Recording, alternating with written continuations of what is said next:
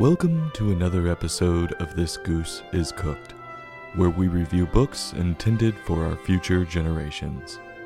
Today's book, What Pet Should I Get? by Dr. Seuss. Published by Random House Children's Books. The doctor is in the house. Dr. Seuss pulled a Tupac with this book. The book was discovered after he had died, and his friends found the contents of the book. There may need to be an asterisk next to this one, because the editors at Random House had to make some decisions on the writing and pictures colors that maybe Dr. Seuss wouldn't have made.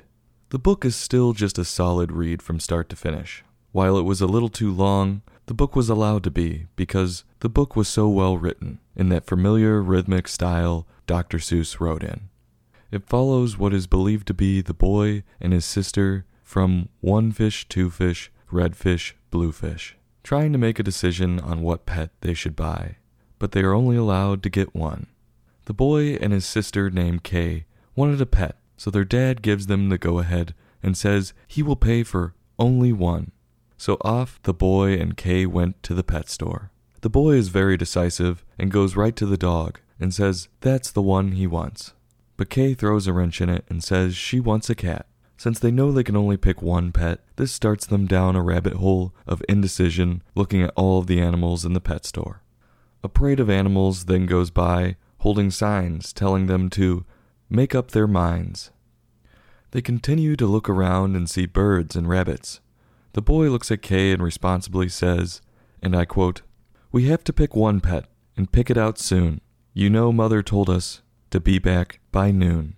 And you think the kid is just going to pull the trigger on the animal he wants, like a boss. But nope, Kay goes running through the store shouting, Fish! Like that would be an exciting pet to have. She automatically should have lost all input on decision making after this. So they both continue to get distracted by more and more potential pets. The parade of animals holding signs saying to make up your mind goes by again, and the pressure is on to pick out an animal fast. The boy tries to whittle down the choices by thinking about what might work in his home. He also thinks about what his mother and father might like.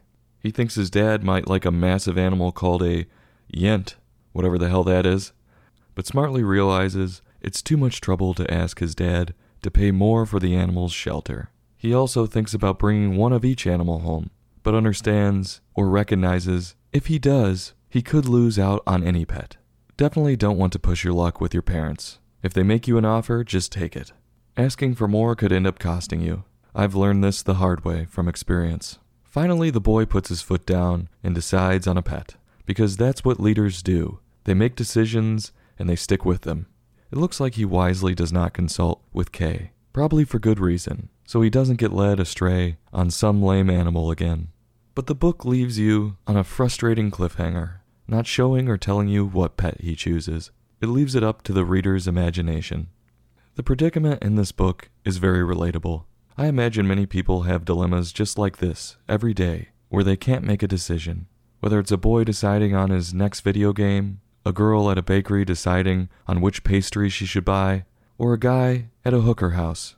It's important that we make decisions and deduce what choice is best for us, and quickly, because you can't have it all, or you will be out of money, living in a ditch somewhere. If you don't choose fast enough, you may miss out on the opportunity altogether. As I previously stated, the writing was wonderful and the pictures were very imaginative. While the book didn't blow me away, everything in this book was solid.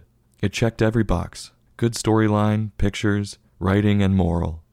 If it wasn't for the frustrating cliffhanger at the end, maybe the book could have been rated even higher. But on a scale of 1 to 5, I'm going to give this book a 4. I'll have the full bird. This goose is cooked. Join us next time for another in depth book review.